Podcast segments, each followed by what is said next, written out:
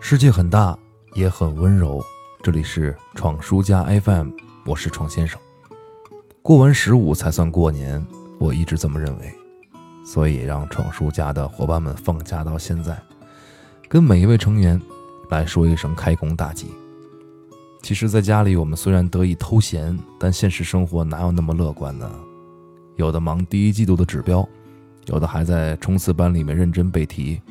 有的琢磨新一年怎么才能多赚点钱，有的在医院里专心康复。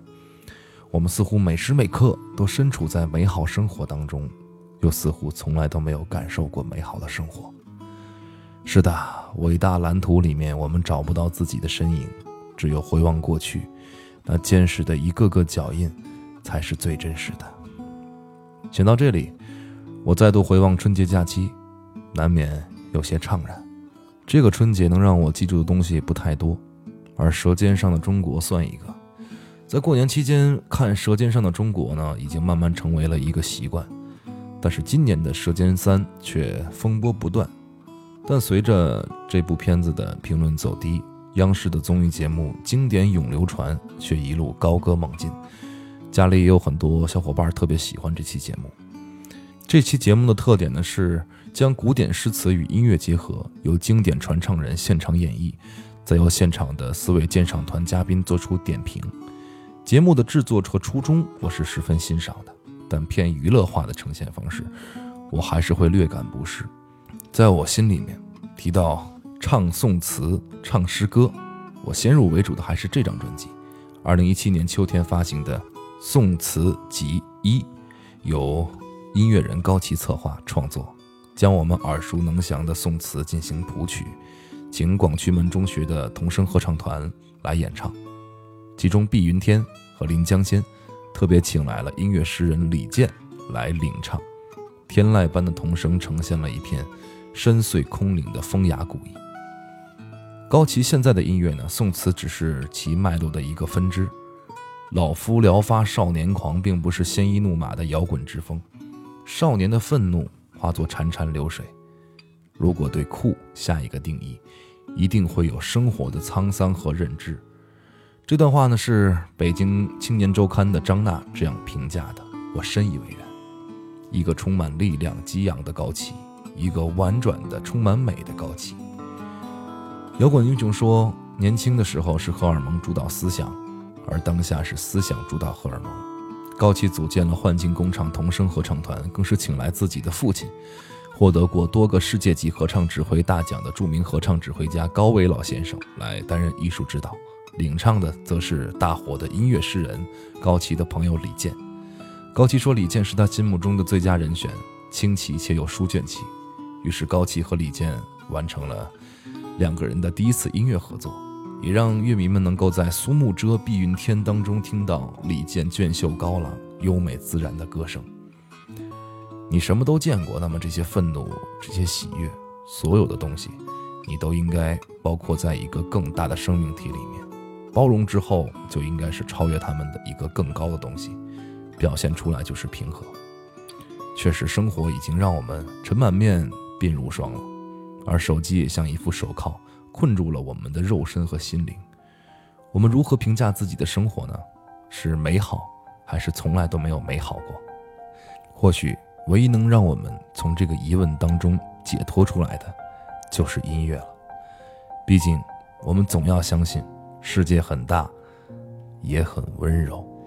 碧云天，黄叶地。色连波，波上寒烟翠。山映斜阳天接水，芳草无情，更在斜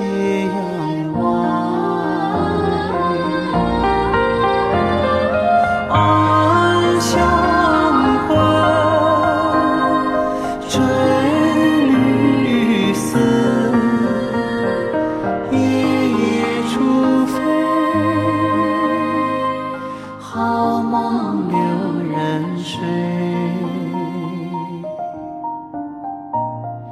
明月楼高休独倚酒入愁肠。化作相思泪。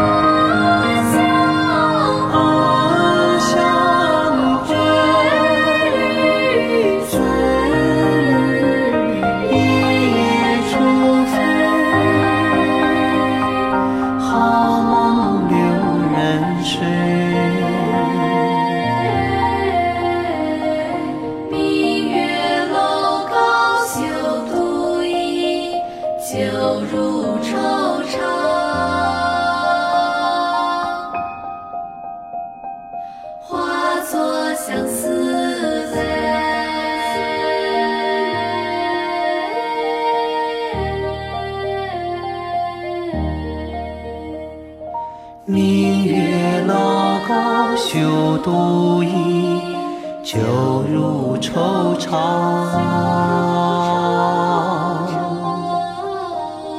化作相思泪